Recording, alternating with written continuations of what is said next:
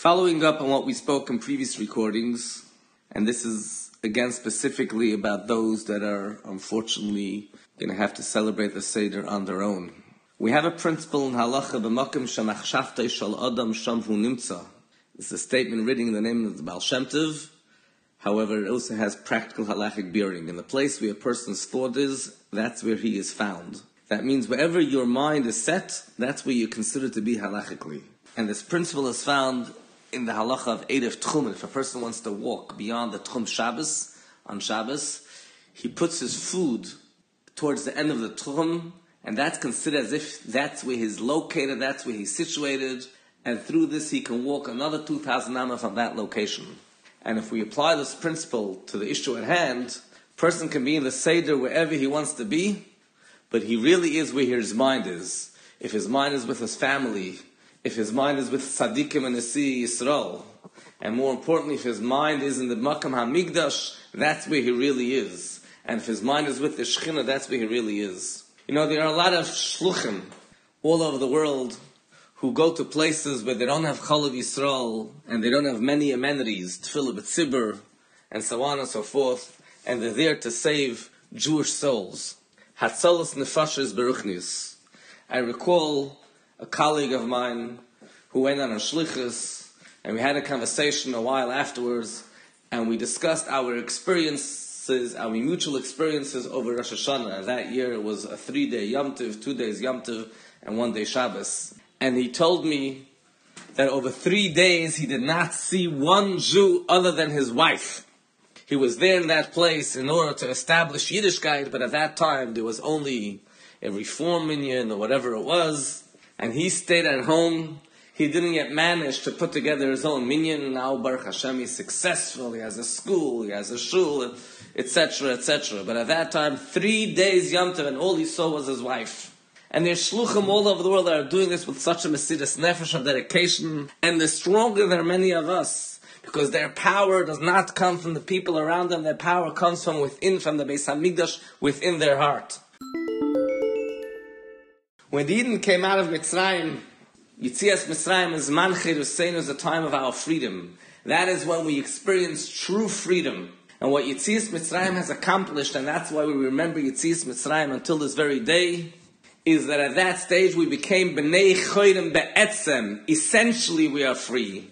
The Maharal explains in a Sefer Gvurais Hashem that it could be an exile which is a mikra, an occurrence, but a mikra does not affect an atzmi, an essential matter. Till the time of Yitzias Mitzrayim, we were essentially slaves in our very personality. We had a slave personality. Yitzis Mitzrayim changed us at the very, very essence. Now nothing can affect our Metzias. We are true b'nei chodim, true free people. Indeed, we are in Golos, and it pains us that we are in Golos.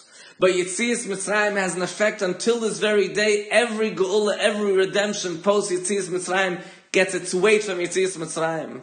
And regardless of what we're going through, we still remain free people. No external circumstances could change our true essence. We want a geula that our essence should express itself in all of aspects of our life, of our soul, of our body, of our personality, and everything around us. But our essence remains free. Looking back at Yitzis Mitzrayim, what happened when we came out of Mitzrayim? We ran out of Mitzrayim, running in the desert. We hardly had any food. There came a time where there was no water.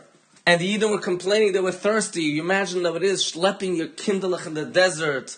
No, there's no none of the amenities that we used to. There is no toilet paper, and there's nothing else that we need that we are accustomed to. There is even there is even no water.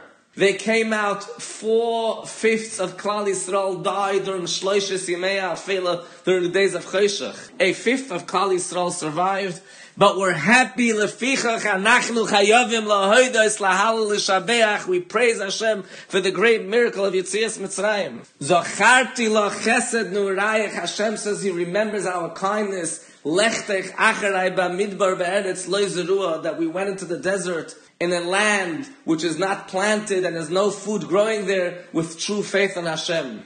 Can you imagine if we would have to go through such an experience? Oh, I left my recharger at home. How am I going to survive for a day without my, with a low battery on my cell phone? V'chulu, v'chulu. But a knows Yitzias Mitzrayim teaches us we have to be grateful to Hashem for what He gives us. And until this very day, we are celebrating Yitzias Mitzrayim. Yidden, during the Holocaust, made a bracha on lighting the menorah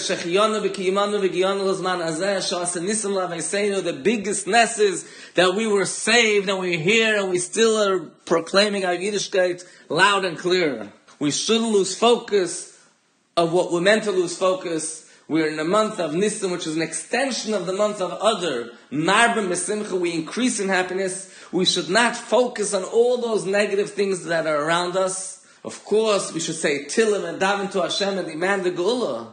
But inside we know we are the Am HaNivkra, we're the chosen nation, we are strong, solid, nothing can get in our way. We will march forth, we will achieve what we have to achieve, we'll bring about the Geula and there'll be an end of all of this nonsense. We will have Geula B'Poy, we'll be truly free, Ki Mei Tzeischa Me'eretz Mitzrayim. The same way when we came out of Mitzrayim, at Enun Neflois, Hashem will show us the wonders of Geula.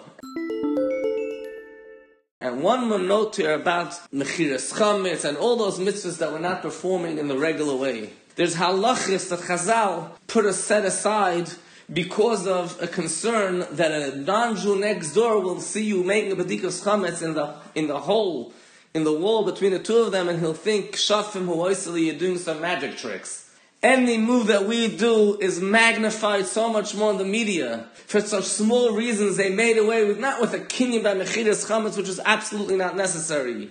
With the actual mitzvah b'dikas chametz in certain cases. Tefillah b'tzibur, kriyas HaTorah, all those things definitely fall on the wayside when we're talking here such a tremendous chilul Hashem, or more importantly, the concept of pikuach nefesh. Let us observe all the guidelines, but at the same time we'll stand strong and believe that we're going to have Geula and Geula now.